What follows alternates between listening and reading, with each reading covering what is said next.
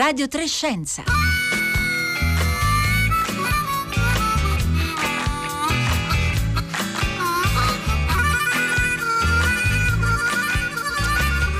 Buongiorno, buongiorno da Marco Motta e bentornati all'ascolto di Radio Trescenza. Ci sono io oggi al microfono al posto di Elisabetta Tola e come avete sentito poco fa eh, nel corso di Radio Tremondo e negli altri programmi di Radio 3 il Beethoven Day e anche nel corso della nostra puntata festeggeremo i 250 anni dalla nascita eh, di Beethoven ascoltando un brano da una sua sonata. Ma questi eh, sono anche giorni di bilanci per il mondo scientifico in cui si provano a tirare le fila di un anno straordinario e terribile. Ieri sera la rivista Nature, come fa ogni anno, ha pubblicato i profili delle 10 figure che più hanno contribuito a plasmare la scienza del 2020. Beh, di solito, l'abbiamo raccontato anche negli anni passati, si tratta di persone che lavorano nei campi più disparati del mondo scientifico. Quest'anno, inevitabilmente, 7 su 10 hanno a che fare in modi diversi con la pandemia di Covid-19. Prima di citarvene eh, alcuni vi, vi, faccio una domanda. Sapreste dire perché l'11 gennaio 2020 è stato, eh, guardando retrospettivamente quest'anno, una data eh, importante? Scopriremo tra poco perché, eh, raccontando proprio uno di questi personaggi, personaggi diventati celebrità planetarie come Anthony Fauci, il direttore generale, eh, Anthony Fauci, il virologo, esperto di malattie infettive statunitense, il direttore eh, Tedros dell'Organizzazione Mondiale della Sanità, un ricercatore uruguaiano che è riuscito a proteggere efficacemente il suo paese dalla pandemia. E ancora la responsabile dello sviluppo vaccini dell'azienda farmaceutica Pfizer ma anche un esponente politico come la prima ministra neozelandese Jacinda Ardern e poi, e poi due scienziati eh, cinesi. Allora, tra poco ci soffermeremo più da vicino su alcuni di loro e vi ricordo intanto, provate a dirci eh, l'11 gennaio 2020 che cosa è accaduto, perché è importante dal punto di vista eh, scientifico in questo eh, anno che si sta per chiudere. Potete scriverci come sempre al 335 5634 296 6 via sms, whatsapp e poi naturalmente come eh, fate sempre scriveteci e interagite con noi anche su Facebook e Twitter.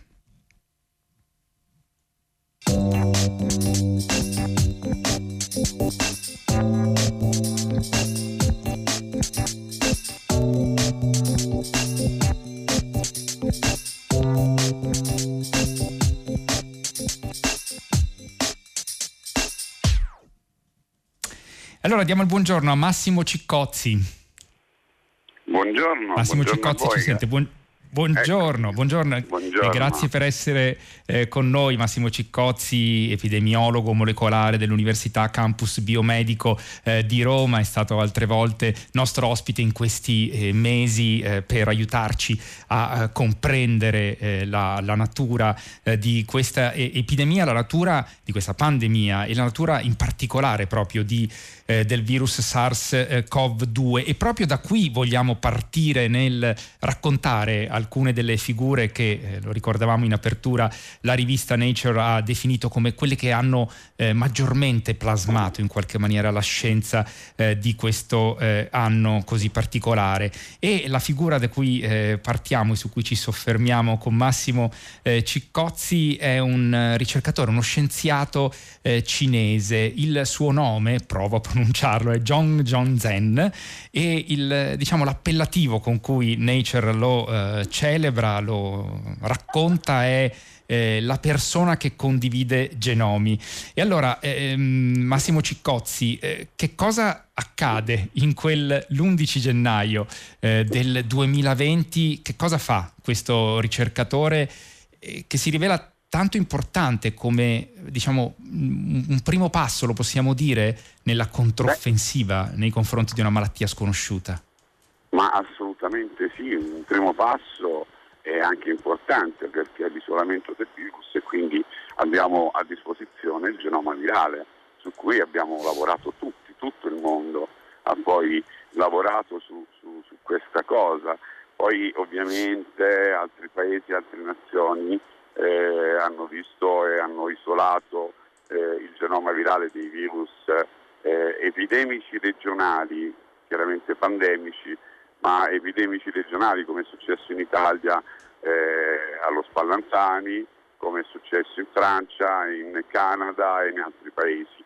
Ma eh, diciamo, la, la prima persona che l'ha studiato e ci ha reso disponibili le sequenze già diciamo, da gennaio e questo è un fatto importante perché poi le hanno prodotte eh, in una certa quantità incredibile durante tutti quei giorni. Io l'11 me lo ricordo perché avevamo appena avuto pochissime sequenze perché calcoliamo che nell'arco di una settimana eh, abbiamo trovato dopo questo isolamento virale e la prima la sequenza del genoma del virus una decina, 15 forse, sequenze genomiche cinesi, solo chiaramente cinesi, nel eh, database eh, mondiale, ma dove c'erano solo loro. Noi le abbiamo usate e il 20 di gennaio noi abbiamo pubblicato il nostro primo lavoro sullo spillover, cioè dove in pratica abbiamo dimostrato eh, il passaggio dal pipistrello all'uomo. E eh, eh, ma, ma, Massimo Cicozzi, mi soffermo un attimo su, su, sulla questione della, della, tempistica, perché non è un dato scontato, banale, e lo ricorda la rivista Nature, ai tempi della SARS nel 2003 ci volle parecchio tempo per ottenere eh, e isolare il, il, virus e ottenerne la sequenza eh, genetica. Sono vent'anni, diciamo, da quando si è aperta poi l'era del eh, sequenziamento eh, del genoma, della nostra capacità di leggere il genoma degli organismi, che hanno fatto una differenza incredibile nella nostra capacità di identificare proprio, fare un profilo del, eh, diciamo del, del responsabile di, di, una malattia. E poi il secondo elemento, la questione della condivisione, che appunto anche fino a, mh, agli inizi degli anni 2000 non era affatto un elemento così scontato nella comunità scientifica. No, assolutamente no, non dimentichiamoci, come ha detto lei, appunto che sono passati vent'anni, quindi vent'anni di ricerca, vent'anni di scienza, vent'anni di risultati, eh, ma dove abbiamo imparato tantissimo. Eh, pensate soltanto a, alla strategia vaccinale, per esempio, perché siamo andati quasi subito no, a fare i vaccini da Pfizer eh, con la sua responsabile, chiaramente, così come le altre multinazionali hanno potuto lavorare in maniera molto veloce sul vaccino perché c'era l'esperienza della TAS del 2002-2003. Poi diciamo che la scienza ha fatto passi da gigante, da qui potremmo dirne di tutto e di più. Eh, potremmo elogiare la famosa ricerca di base, che è stata tanto bistrattata almeno nel nostro paese, ma che ha dato risultati in vent'anni eccezionali. Ma eh, tutto, tutto ciò che riguarda un isolamento di un genoma virale, ma anche quello che era il DNA batterico, pensiamo anche alle infezioni nosocomiali, quanto sono cresciute eh, diciamo, le metodiche di, di, di isolamento, ma quanto sono cresciute le metodiche di sequenziamento, cioè fare proprio il genoma virale.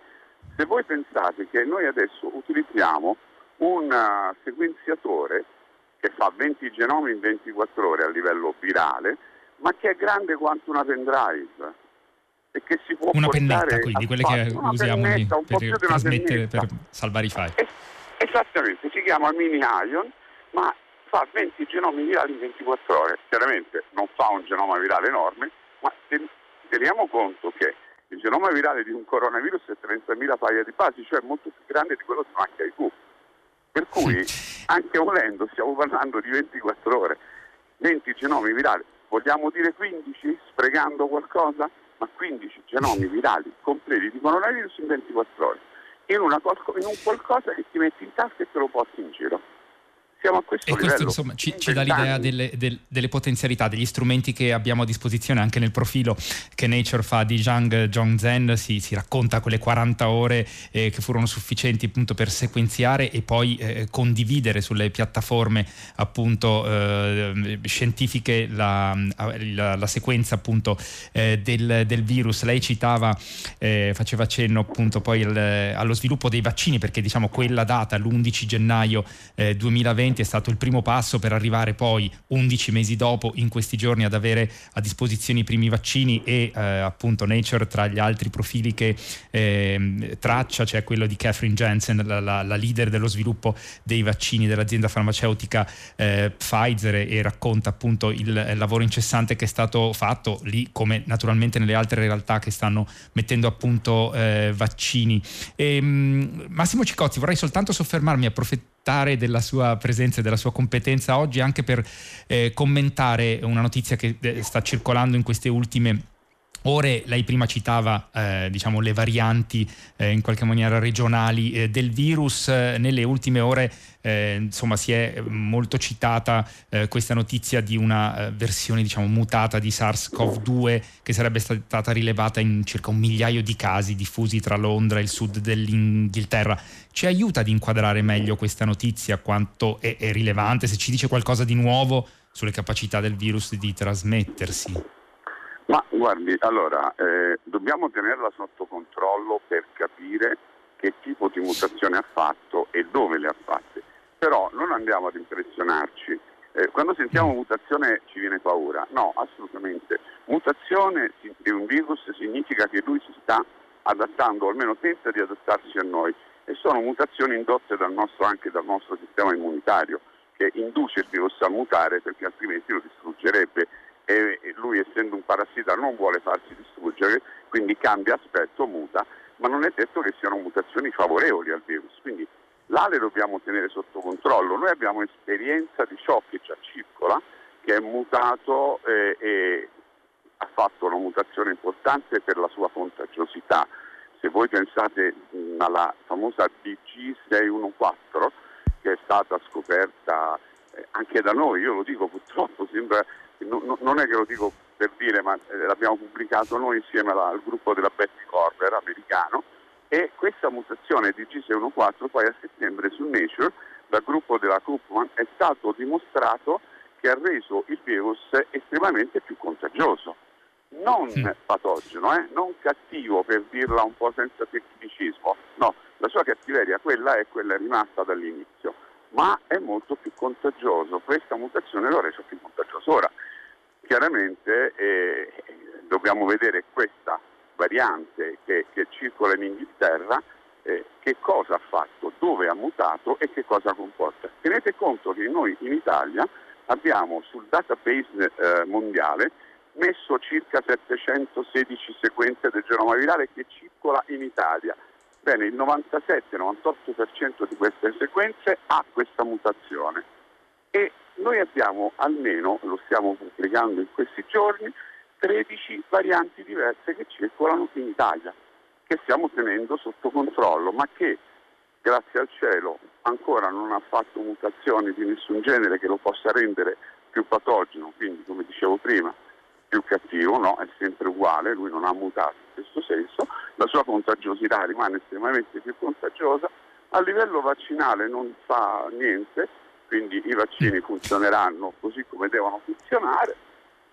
Teniamoli sotto e controllo. Però, insomma, l- esattamente, l- l'importante è il lavoro naturalmente di eh, eh, monitoraggio. E, mm, Massimo Ciccozzi, c'è un ascoltatore, Antonello da Vicenza, che dice: Ma allora, visto tutti questi risultati di questo ultimo ventennio, perché ci siamo fatti gabbare da questo virus? Beh, non possiamo dire, non abbiamo la controprova, però se fosse emerso un virus come SARS-CoV-2 vent'anni fa, probabilmente la risposta sarebbe stata molto più, più, lenta di quella che abbiamo avuto oggi, per esempio dal punto di vista dello sviluppo di un, di un vaccino, possiamo dire così? Ma, beh, assolutamente più lenta, assolutamente più mm. disastrosa.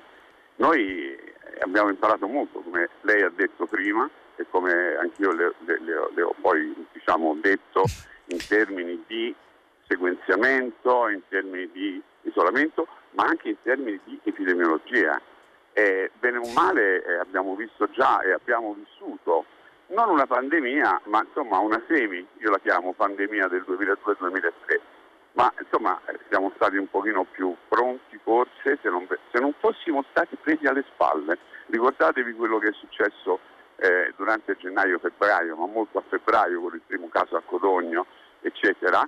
Cosa è successo in Lombardia? Cioè uno tsunami vero e proprio siamo stati un po' presi alle spalle, certo. alla sprovvista. Lo ricordiamo Ma tutti con... bene. Tra l'altro lei citava eh, l'epidemiologia certo. e la, un'altra figura che viene raccontata in questi ritratti dei Nature's 10, cosiddetti 10 di Nature dell'anno 2020, è la, un'epidemiologa cinese, Li Lan, Lan Juan, l'architetta del lockdown viene definita, a Wuhan, nonna Li, eh, la, la, chiamano nei social media eh, cinesi, è una delle barefoot doctors, i medici a piedi nudi che negli anni, negli ultimi decenni hanno contribuito a diffondere le misure di prevenzione e di cura delle malattie eh, in Cina ed è stata eh, lei che eh, ha messo in guardia, ha lanciato l'allarme sulla necessità di fare un lockdown totale eh, a Wuhan e ci ricordiamo bene quando arrivarono le prime immagini, non sospettavamo ancora che eh, avremmo affrontato anche noi una situazione di lockdown come quella che ci ha accompagnato tra marzo e, ehm, e maggio. Ehm, Massimo Ciccozzi, abbiamo ancora pochi minuti a disposizione, vorrei almeno commentare con lei un'altra delle figure che viene è raccontata in questi dieci profili eh, appunto di Nature ed è quella di Anthony Fauci che era noto nel mondo scientifico molto rispettato per il suo lavoro sulle malattie infettive sull'AIDS per esempio ma il titolo diciamo l'appellativo che gli dà eh, Nature è difensore della scienza perché Fauci si è ritrovato a dover difendere strenuamente le ragioni della scienza di fronte a un'amministrazione sostanzialmente negazionista come quella uh, di, di, di, Trump. Allora possiamo dire che eh, forse un'altra delle sfide, oltre a quella del, eh, appunto di isolare, identificare questo, eh, questo nuovo agente virale, eh, è stata anche quella proprio di mettere insieme le conoscenze scientifiche e poi l'azione eh, politica in questo 2020. Assolutamente d'accordo, è stato uno strenuo difensore eh, della scienza rispetto alla politica. Io ho un'idea, scienza e politica devono viaggia- viaggiare su due binari paralleli, cioè su due binari che non si devono mai incontrare, perché la scienza deve dare le informazioni necessarie, giuste, reali e vere ai decisori politici. Il, dec- il decisore politico poi deve prendere assolutamente la sua decisione, cioè fare ciò che deve politicamente popolare o impopolare fare sulla base dei dati scientifici, e altrimenti no, non funziona. Anthony Fauci purtroppo con quell'amministrazione, come lei ha detto, negazionista, si è trovato di fronte ad una grande barriera, un grande portone chiuso che purtroppo ha dovuto scardinare con le sue mani, cosa che uno scienziato non deve fare, perché lo scienziato deve fare scienza. Lui, poverino, si è trovato a fare anche questo. E va bene, a volte lo dobbiamo fare. Eh, noi grazie al cielo in Italia non abbiamo avuto questo grande problema poi alla fin fine perché, perché poi gli scienziati sono stati non sempre totalmente ascoltati ma in buona parte ascoltati da una nostra amministrazione. Per cui non abbiamo avuto questo. E Anthony Fauci è il numero uno di... in, immunologia al mondo eh, non ce lo dimentichiamo è, è una è figura davvero eh, ca- capitale eh, diciamo nel mondo, eh, nel mondo, scientifico. A proposito di eh, politica lo citavamo all'inizio eh, tra i Nature's 10 tra i dieci eh, appunto personaggi della scienza in realtà del 2020 raccontati da Nature c'è anche la, ehm, la primo ministro neozelandese Jacinda Ardern che viene raccontata come un modello diciamo di azione politica che riesce ad integrare a fare sinergia appunto con la conoscenza scientifica non soltanto sul fronte della, eh, della pandemia ma anche su quello dei eh, cambiamenti eh, climatici. Um, Massimo Cicozzi, io la ringrazio eh, molto per essere eh, stato con noi oggi, vi invito a, leggere comunque questi eh, profili di 10 appunto dei Nature's 10, i 10 di Nature del 2020, trovate il link sul nostro sito su Rai eh, Play Radio eh, sono ritratti eh, scritti in inglese ma molto, molto davvero ehm, eh, completi e suggestivi per farsi un'idea eh, delle storie umane anche che ci sono dietro eh, la, la, grande sfida collettiva che abbiamo vissuto in questo 2020 grazie dunque a Massimo Ciccozzi lo ricordo epidemiologo molecolare dell'Università Campus Biomedico eh, di Roma. E sono le 11.49 e 30 secondi e, e anche a Radio Trescenza vogliamo ricordare, celebrare eh, Ludwig van Beethoven a 250 anni eh, della nascita, una celebrazione che attraversa oggi tutto il palinsesto eh, di Radio 3, una sorta di festa musicale diffusa che proseguirà per l'intera giornata fino a stasera quando è in programma eh, Radio 3 Suite il concerto che sarà trasmesso a partire dalle 20.30 dalla Sala Casella dell'Accademia Filarmonica Romana. Un concerto che è espressamente pensato e prodotto per il pubblico radiofonico con i pianisti Gabriele Strate e Andrea Lucchesini, il quartetto Prometeo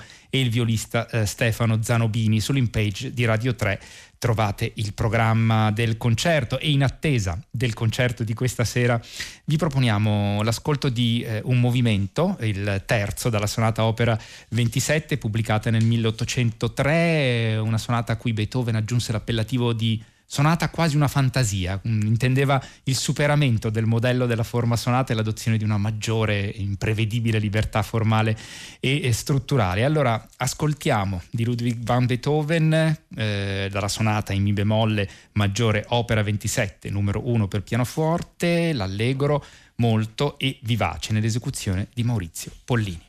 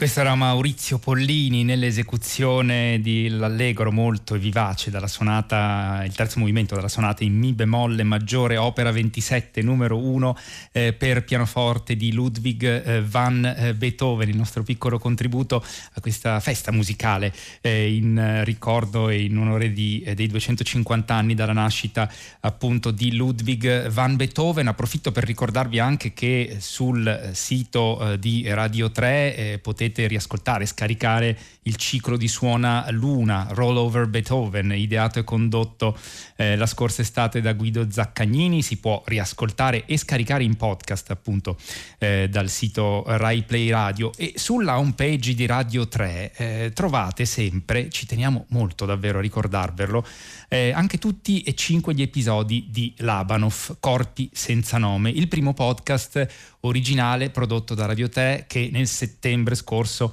tra l'altro ha vinto il Pri Italia tra i più importanti premi internazionali per il mondo eh, dell'audiovisivo. È un podcast che eh, racconta ed è soltanto ascoltabile eh, appunto scaricandolo dal sito di Radio 3, racconta lo straordinario lavoro condotto dal laboratorio di antropologia e odontologia forense di Milano, il Labano, in sigla appunto, fondato e diretto dall'antropologa e medico legale eh, Cristina eh, Cattaneo.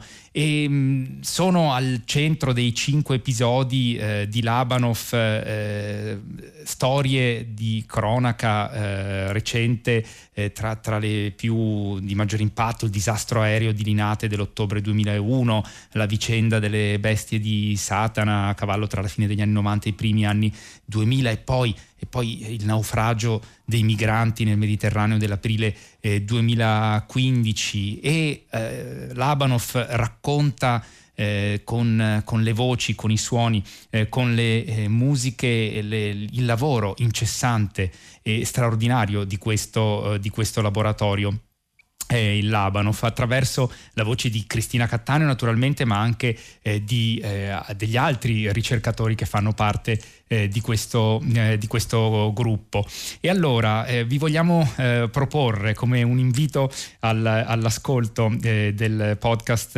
Labanov un passaggio dal quarto episodio che si intitola Dal passato in cui i protagonisti, le voci protagoniste sono quelle di Pasquale Poppa, il naturalista e di, e di un archeologo Dominique Salsarola oltre naturalmente a Cristina Cattaneo che sentirete appunto eh, all'inizio di questo frammento. E questo episodio ci fa capire come si studiano i resti umani alla ricerca di, di tracce e, e, come ci sia una continuità tra lo studio di resti provenienti da un lontano passato, addirittura 2500 anni eh, fa, e quelli di pochi anni fa e anche, anche, come sentiremo, il ruolo importante svolto dagli studenti coinvolti negli anni nelle attività, attività dell'Abanov. Ascoltiamo dunque.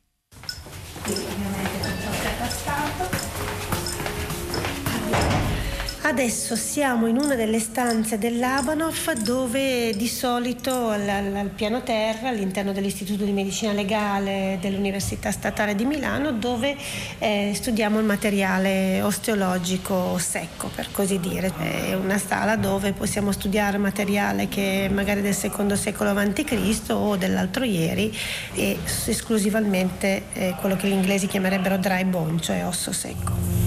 Tutti insieme in una grande sala dell'Abanov, di anno in anno gli studenti continuano a studiare ossa. Più di 6.000 scheletri che vanno dall'epoca preromana ad oggi sono conservati in scatole di ferro o di plastica. Lei sta facendo una cosa bellissima. Sto cercando di identificare dei microframmenti provenienti dalla, uh, dalla, da un bambino che è stato sepolto all'interno di un vaso attorno al V secolo a.C. Quindi io ho scavato, microscavato questo bambino e ho setacciato il riempimento del, dell'enchiotrismos, si dice così, del vaso e uh, ora sto cercando di identificare appunto questi piccoli frammentini, se sono ad esempio cra- del cranio o del bacino. Sì, però insomma, poi, se sono ben conservati un po' si capisce, qui lei dei frammenti sono... piccolissimi di un osso piatto che potrebbero essere il cranio, quindi è un po', un po più complicato, però questa è la tua testa. Sì, qui c'è proprio il bambino. Questo bambino intero era un'altra tomba. Questa. No, no, è lo stesso. Ah, la tua, ecco, questi qui si vede che c'è proprio i frammenti del cranio intero. Più o meno quanto ha questo bambino? 40 settimane. Ecco, quindi sono nati, nati vivi e poi morti poco dopo e venivano sepolti in questi bellissimi vasi che hanno delle pentole. Poi. Erano sì dei contenitori alimentari molto probabilmente. Pare che sia un universale antropologico quello del seppellire i bambini in, in vaso è, una, è, un modo per um, ricordare il grembo materno forse, non si trova solo in Magna Grecia, si trova anche in culture... Cioè in un contenitore. In no? un contenitore. E ne abbiamo uno in un coppo che più o meno sì. l'età del tuo è romano, questo è ancora più vecchio, sì. eh, però in un... Quello dovrebbe essere un quinto dopo Cristo. Sì, sì, sì, un po' antico, sì. Eh, insomma, c'è un, c'è un po', di tutti. Come vedete il il leitmotiv è l'osso, eh, che in tutte le sue forme. Però. E questa era la voce di eh, Cristina eh, Cattaneo, un estratto dal quarto episodio di eh, Labanov, eh, appunto il primo eh, podcast originale prodotto da eh, Radio 3, Labanov Corpi senza nome, il frutto del lavoro collettivo di Fabiana Carobolante, Daria Corrias, Giulia Nucci, Raffaele Passerine, con le musiche e i suoni di Riccardo Amorese e la voce di Vinicio Marchioni. Allora, davvero. Il nostro invito è quello di andare sul sito eh, raiplayradio.it sulla homepage di Radio 3 troverete lì il modo per eh, scaricare eh, i cinque episodi eh, di Labanov eh, lo trovate anche sulle principali piattaforme di podcast come ehm, Apple Podcast e eh, Google Podcast. E noi siamo giunti così alla fine di questa puntata di Radio Trescenza. E io ringrazio oggi in regia Daria Corrias alla parte tecnica Danilo eh, Solidani e da Roberta Fulci, eh, Paolo Conte, Rossella Panarese e Marco Motta eh, che vi parla. L'augurio di una buona giornata all'ascolto dei programmi di Radio 3.